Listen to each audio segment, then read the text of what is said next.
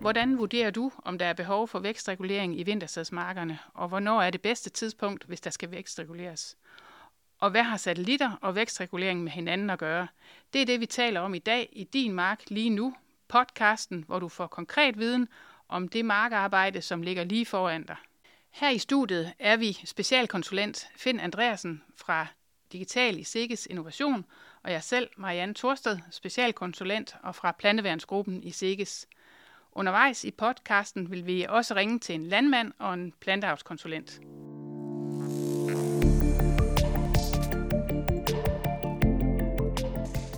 Der er et stort ønske om at undgå lejesæd, da det kan koste udbytte, kvalitetstab og give høstbesvær.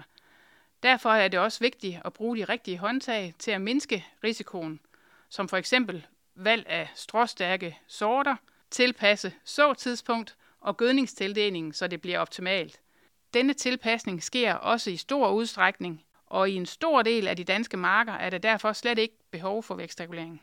Lige nu ligger biomasseniveauet, altså markernes grønne bladmasse, i vintersædsarterne på et gennemsnitsniveau sammenlignet med de foregående seks år, og det vurderes, at det kølige våde forår generelt har været med til at reducere behovet for vækstregulering. Men hvordan kommer man egentlig tættere på, i hvilke marker der er behov for vækstregulering? Det synes jeg lige, vi skal ringe og spørge en planteavlskonsulent om, hvordan han griber det an. Så vi prøver lige at ringe til planteavlskonsulent Henrik Mulvad Madsen ved Kolding Herres Landbrugsforening.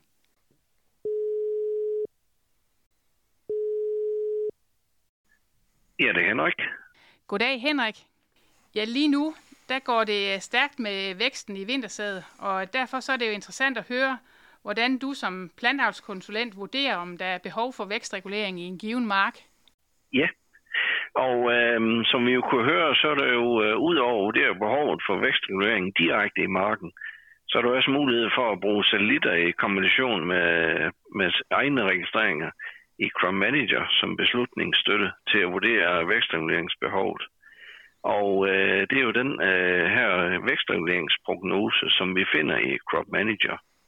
Den giver jo en øh, vurdering af lejesædsrisikoen, og øh, den, den regner så øh, en række faktorer med i den øh, vurdering der. Og det er jo sådan nogle ting som øh, jordtype, sort, såtidspunkt og selvfølgelig biomassen, og endelig også gødningsstrategien i afgrøden. Og øh, de faktorer, de er jo ikke øh, fremmede for mig, fordi dem har jeg tidligere brugt aktivt i et øh, manuelt schema, som jeg tit har haft med på enten markbesøg eller i markgrupper. Men øh, det er så gjort nemmere for mig, fordi nu er det jo gjort elektronisk at putte det ind i øh, Crop Manager, der så laver vurderingen for mig. Der, der er det jo så vigtigt at sige, at beregningen er jo ikke bedre end det de input, at man giver. Så det er vigtigt, at dyrkningsplanen det bliver opdateret med de øh, rigtige oplysninger, for eksempel sort og sådato og, og kvælstofniveau og sådan noget. Ja. Øhm, når de ting så er på plads, så er der faktisk et rigtig godt øh, redskab til at vurdere lejesædsrisikoen i, i afgrøden. Ja, og hvordan i praksis, øh, hvor går du hen og finder det, øh, og kan du bruge det både øh, på kontoret og i marken? Jamen nu har jeg faktisk øh, lige her øh, forud for vores øh, samtale her, der er vi inde og kigge på to forskellige hvedemarker, og øh, det har jeg så gjort inde på kontoret her. Og, øh, og der skal jeg så ud i markgruppe senere på ugen, så der tager jeg selvfølgelig, øh, tager jeg selvfølgelig den lejesædsrisikovurdering her øh, med ud øh, i markgruppen, og så kan vi jo besigtige forholdene i praksis også. Ja. Og jeg har jo fundet, øh, fundet både en mark med en lav lejesædsrisiko og en med en høj lejesædsrisiko. Så det bliver jo spændende at se, hvad der er, øh, hvordan, det, øh, hvordan ja. det ser ud i praksis også. Helt afgjort. Øh, og hvad er dine erfaringer ja. fra tidligere år, når du laver den type sammenligninger der? Det passer, det passer rigtig fint. Det gør det. Ja. Og man kan sige, at nogle af tingene ved vi også i forvejen. Øh, for eksempel den, der har en lav lejesædsrisiko, det er jo på noget øh, lidt lettere jordtype. Øh, og der er biomassen også øh, øh, ikke så høj som øh, på den anden, øh, hvor der er en høj øh, lejesadsrisiko. Det er på en svær jordtype, hvor der så endda også er dyrket en sort, der, der er lidt øh, blødstrålet. Øhm, så øh, så det, det, det, passer, det passer rigtig fint øh, sammen med praksis også. Det er ja. min erfaring. Og inde i vækstreguleringsprognosen, øh, der er det jo det her rød, gul, grøn farveskema, altså hvor de røde marker, det er dem, der har størst risiko for lejesæd. Øh, hvis man nu har en bedrift, hvor man har alle typer farver, kan man sige, på sine vintersædsmarker, fordi det gælder jo for vinterru og, og vintervede. Øh, hvad er det så, øh, man gør i praksis? Hvordan kan det bruges som et, øh, et managementværktøj?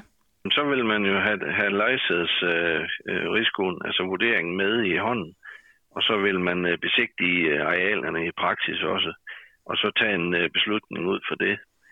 Ja. Og man kan så sige, at bliver der så taget en beslutning om at vækstregulere, så skal man jo så øh, prøve at finde øh, det rigtige middel øh, til at gøre det med også. Og øh, kan det også bruges sådan ligesom at, at sætte markerne sådan lidt i, øh, i rækkefølge og sige, jamen, øh, at de røde, det er dem, man er ops på i første omgang og vurderer, om der skal gøres noget ved. Og, og så dem, der, der så er grønne, øh, de kan måske tillade sig at vente lidt længere med noget opmærksomhed, eller Ja, det vil jeg sige. Og jeg vil endda også sige, at øh, nu når vi er så tidligt på sæsonen stadigvæk forholdsmæssigt, så har man jo faktisk mulighed for at gå ind og ændre lidt i kvælstofstrategien. Det kan jo godt være, at, øh, at man skal skrue lidt ned for, for kvælstoftildelingen. Øhm, og det kan man jo nå allerede, øh, inden man, øh, man, man, man gøder øh, viden færdig. Øhm, så, øh, så også der kan man jo sådan set allerede nå at reagere øh, med andet end øh, vækstregulering på nuværende tidspunkt. Helt afgjort. Og nu er du inde på det der med, at, øh, at den jo bliver god at bruge, øh, når øh, oplysningerne de er opdateret. Og øh, hvad er det så, som man som landmand kan gøre for, at vækstreguleringsprognosen bliver så nøjagtig som muligt? Det er jo ved at, at opdatere øh, øh hvad hedder, dyrkningsplanen. Og øh, det kan man jo gøre blandt andet inde i farm tracking, som man har håndholdt på sin mobil. Og øh, der er det jo øh, sådan nogle ting som så dato, øh, hvilken sort man etablerer, og, øh, og også hvornår man øh, kører gødning ud, så er det jo vigtigt, at datoerne på, på de ting der, øh, og data på de ting er, øh, er, er på plads og er så rigtige som muligt. Så øh, sørg for at holde alting ajourført med det seneste nye, så øh, får man det bedste output på prognosen. Min erfaring er så også, at øh, man som landmand øh, ikke skal sådan kaste for mange bolde op i luften. Øh, mange er jo egentlig først for alvor kommet i gang med præcisionsjordbrugsordningen sidste år og i år, og, øh, og gør sig sine erfaringer der. Så efterhånden, som man bliver dus med at omfordele øh, midler, øh, så er det her helt klart en af de ting, der, der kommer med øh, på banen. Det var en, en rigtig god vejledning, fordi det har du ret i. Altså alt det her nye, der er jo ikke en grænser for, hvad man kan tage fat i. Øh, og så er det rigtig fint at starte et sted og få fokus og erfaringer der, og så øh, gå videre med næste step. Helt afgjort. Så vil jeg også mene, at hvis man øh, omfordeler øh, vækstordningsmidler ud fra biomasse, så vil man jo også øh, formentlig øh, mindske risikoen for afgrødet skade. Øh, fordi det er jo altid stressede planter, der, der, der man, man har den største øh, skade i. Man siger, kraftige afgrøder er jo øh, alt lige mindre stresset end en, end en tyndere afgrøde, der står på en, en bakketop måske, i forhold til ned i lavningen. Og, og man kan jo altid øh, manuelt øh, dosere ned eller slukke for sprøjten, ikke også? Men får man lige det gjort, øh, det er i hvert fald det, mange siger, at der er fordelen ved at, at netop have et tillingskort, at, øh, at der tager den jo selv hensyn til det hele tiden. Øh, der er ikke noget, man skal sidde og huske på, når man kører traktor. Øh, det er også vores erfaring også over fra præcisionsjordbrugsordningen, at en mark kan, kan syne ensartet, men satellitterne kan jo næsten altid finde øh, en, en variation hen over marken. Det er ikke sikkert, at den er så stor, men øh, en variation er der jo næsten altid. Øhm, så sådan i et eller andet omfang, så, øhm, så er der jo næsten altid basis for at, at graduere tildeling.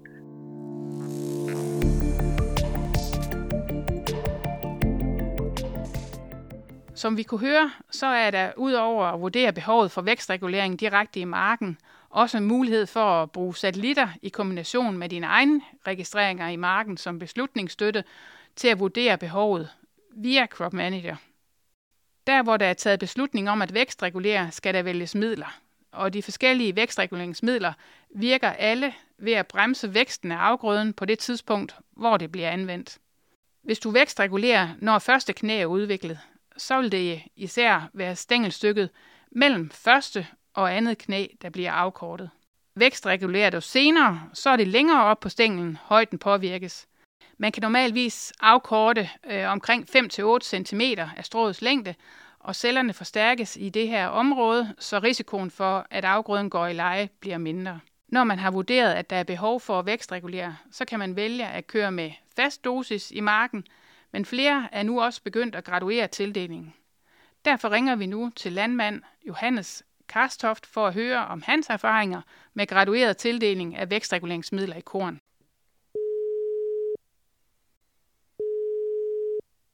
Det er Johannes. Goddag Johannes. Øh, du har erfaring med at anvende gradueret tildeling af vækstreguleringsmidler i korn, og vil du prøve at fortælle os noget om det? Årsagen til, at vi gør det, det er for at få, øh, ja, det er selvfølgelig for at sikre os mod, mod lejesæd, og, øh, og så er det primært for at, at spare lidt på, på doseringen, når vi gør det i korn. Vi har, øh, hvor, hvor vi udspringer ligesom her mellem Kolding og Vejle, øh, hvor vi har øh, driver cirka 725 hektar. Ja. Øh, og så har vi et landbrug på Nordfyn, øh, som har været under opbygning siden 2019. Og der driver vi lige, lige godt 400 hektar. Vi har egentlig gjort det igennem mange år i, øh, i rejgræs, og det har så inspireret os til også at gøre det i korn.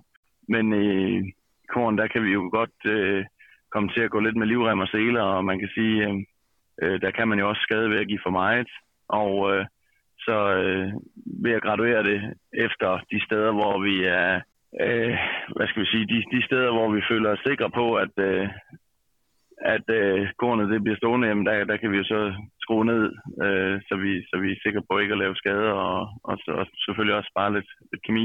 Og øh, det, vi, øh, det vi bruger, det er, øh, det er egentlig bare et, øh, et, et, et biomassekort, øh, men altså, det er stadigvæk lidt på eksperimenterende plan, fordi øh, har vi ikke et øh, øh, foto, der er, øh, der er helt nyt, øh, og har vi en, en tidlig vækstregulering, jamen så, så føler jeg mig ikke helt sikker på, at vi får et retvisende øh, datagrundlag. Altså, øh, vi er nødt til at, vi er nødt til at have, have en afgrøde, der, der, har, øh, der ligesom er kommet i vækst i hele marken. Fordi har, altså har du nogle, nogle lærepletter, hvor, hvor afgrøden kommer langsomt i gang, jamen, så kan vi ikke bruge et biomassefoto, fordi så de kommer jo bare det senere, kan man sige. Øhm, så det vi egentlig har gjort for sådan at, at prøve at kigge lidt anderledes på det, det er at, at tage nogle gamle biomassefotos fra det tidspunkt, hvor afgrøden den begynder at, at modne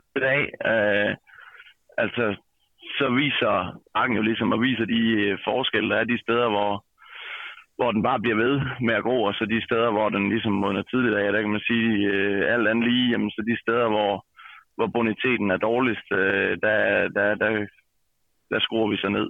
Men, øh, men det er jo så fordi, at du øh, går ind og bruger dit kendskab til marken, øh, og så går du bagud i tid og finder noget, som, øh, som svarer til, øh, til de øh, variationer, du øh, fra år til år ser i marken? Ja, sådan kan du godt formulere det, men ja. det er jo altid svært at få tegnet sådan et kort her, fordi ja. øh, øh det tager tid, hvis man skal sidde og altså manuelt og skal huske, hvor i marken er det henne og så videre. Ja.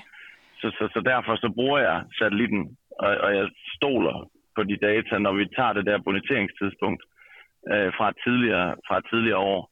Hvis vi kører ud med en sen vækstregulering eller middagstop for eksempel, så, så, så har vi også gjort det med, med et, et her og nu billede ja. øhm, af afgrøden. Og så simpelthen der, hvor der er mest biomasse, jamen der giver vi også mest øh, vækstregulering og, og svampemiddel. Det er jo typisk blandt sammen jo. Ja, men altså, du har jo ret i, at på, øh, på de stærkere jorder, øh, der skal man give god tid, øh, inden man begynder at, at kigge på, på biomassekortene. Øh, men stadigvæk, altså, så øh, vil jeg da vurdere, at, øh, at i de perioder, hvor man vil vækstregulere, og hvis vi nu siger vintervede, jamen, så er det jo typisk i, øh, i første halvdel af maj, øh, hvor øh, det er relevant at, at starte med det. Øh, så jeg, vil der jo også normalvis i hvert fald være nogle aktuelle gode biomassekort, man kan bruge der. Man kan godt støtte sig til, øh, til tidligere år i nogle tilfælde, øh, men jeg vil jo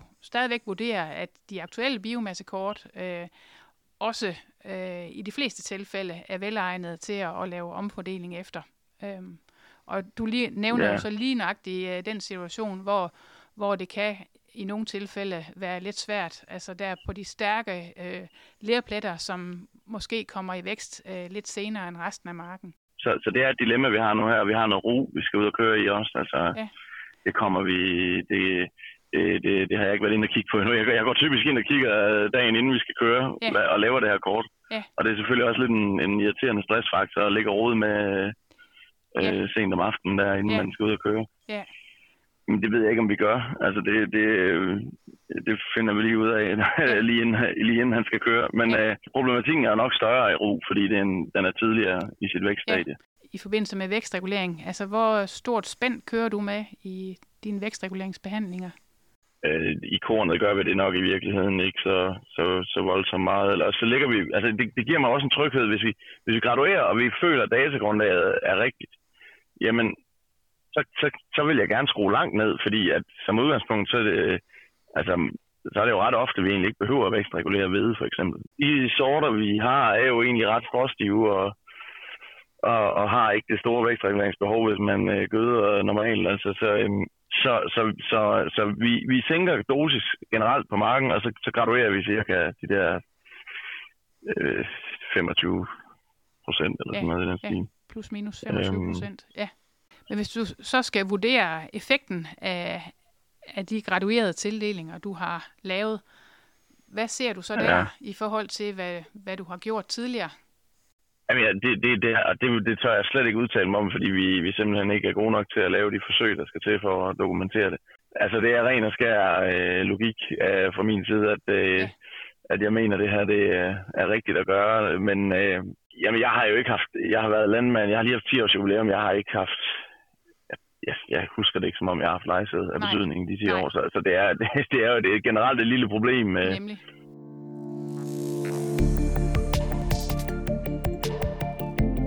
så vil jeg gerne sige goddag til dig, Finn.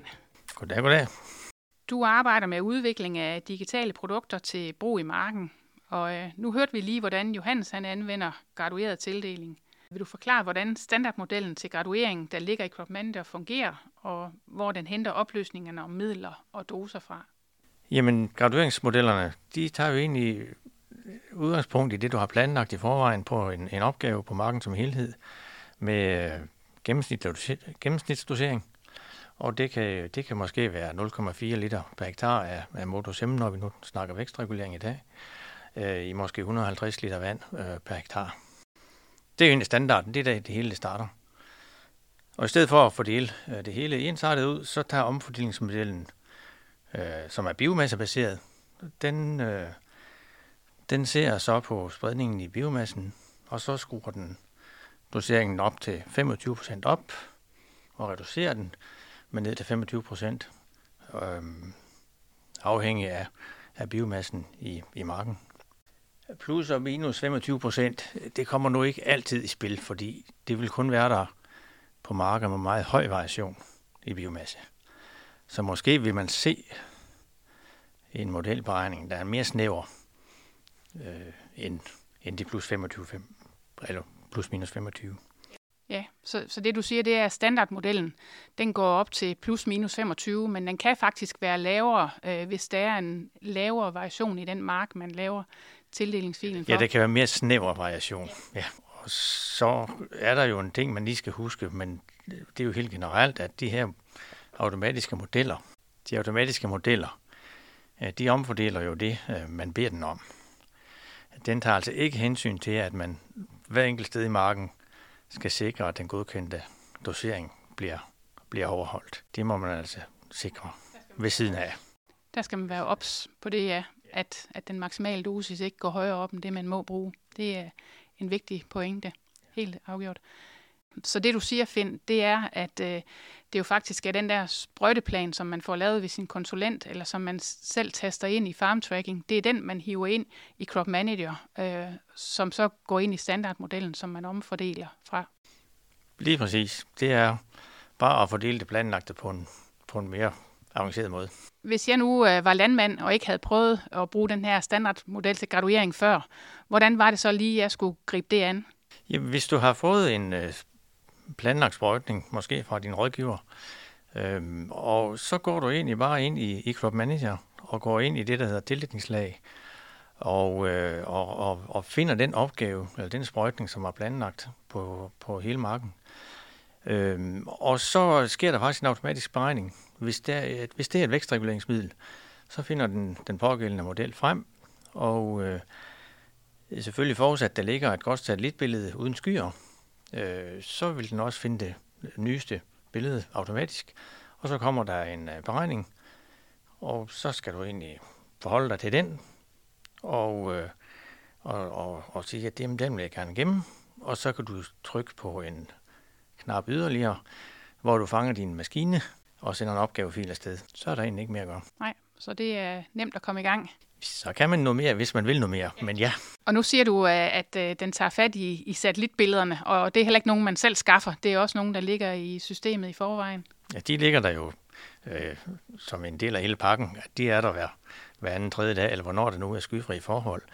Og, øh, og, og modellen er sat sådan op, at øh, hvis der ligger et godt billede, og det passer til datoen, du skal sprøjte, eller planlagt at sprøjte, jamen så finder den det selv, og, øh, og så, så skal du egentlig ikke gøre mere. Så er det på plads. Hvis du så synes, at du vil noget mere, som sagt, så kan du selv vælge et andet billede, men det kører sådan set automatisk. Øh, så vil jeg så har jeg også lyst til at spørge, jamen, hvis man nu øh, gerne vil øh, lave tildelingskort i Crop Manager, er der så mulighed for også at lave noget med et større spænd, hvis man vurderer, at der kunne være behov for det, end de her plus minus 25 procent? Ja, det er jo rigtigt, at den der biomassebaserede beregning, den, den har den øh, afgrænsning. Øh, så er der også nogle andre værktøjer, der gør, at man kan udvide spilrummet, øh, hvis man synes, det er begrundet. Og øh, det kan man gøre øh, med noget, der hedder basislag, og man kan også gøre det med noget, øh, der nærmest er en slags frihåndstegning ovenpå øh, tildelingskortet. Der er selvfølgelig, når man bruger de her manuelle reguleringsværktøjer, men frihåndstegning eller, eller basislag, som jeg kaldte det, øh, så skal man selvfølgelig også lige være, være opmærksom på sit udstyr. Der kan være grænser for, hvor bredt variationen kan udføres Er det af den udstyrspakke, man kører med. Det skal jo i hvert fald stadigvæk udføres på en måde, så man er sikker på, at man får en, en god faglig øh, udkørsel af det, øh, så man ikke risikerer, at der kommer afdrift.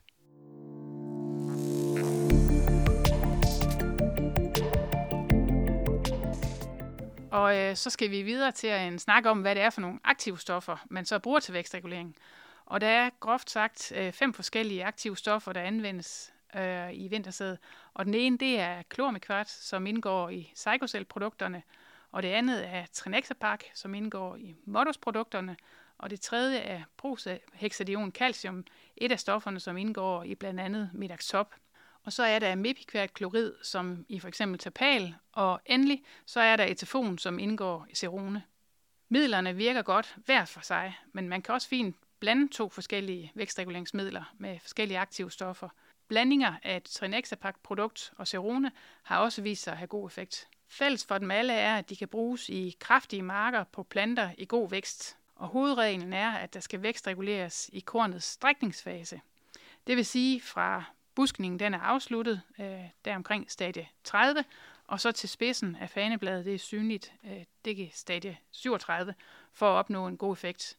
Og i den her vækstfase, der kan man få en effekt på stråets længde. Psychocell-produkterne må kun bruges ved de første vækststadier under strækningen, og ikke i vinterbyg, mens Cerone først må bruges fra tredje knæ, det vil sige stadie 33. For ro vil det typisk være i slutningen af april og i begyndelsen af maj, at man kan begynde at lave behandlinger med god effekt. Og for vinterved er vi lidt længere hen, typisk i begyndelsen af maj til midten af maj, hvor både vækststadier og væreforhold er optimale. Uanset middel, så må man ikke behandle planter, der er stresset af vandmangel, kulde eller høje temperaturer. Og vinterro, det er den af vintersædsarterne, der er mest følsomme over for vækstregulering. Og der er faktisk eksempler på udbyttetab på 8-9 hektokilo per hektar ved behandling under plantestress. Og samtidig så er, er vinterro også den kornart, hvor der oftest er mere udbytte ved at undgå lejesæd. Så det er et følsomt område, kan man sige. I vinterbyg er det ofte nedknækning af aks og strå, man gerne vil forebygge. Og hvis der behandles med serone eller tapal omkring vækststadium 37, hvor spidsen af fanebladet er synligt, så vil det også have en vækstregulerende effekt.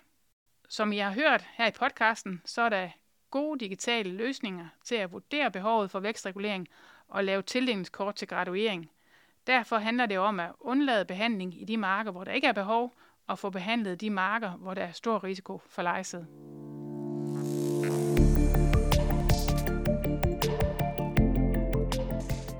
Du har lyttet til en podcast fra Sikkes Innovation, og denne podcast er støttet af Promille Afgiftsfonden.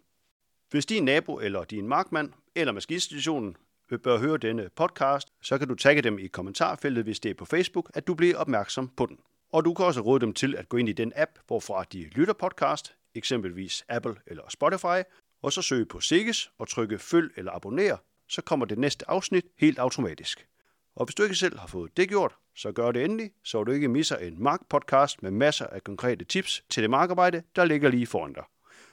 Og tak fordi du lytter til podcast fra Sikkes Innovation. Det er altid ny viden på vejen.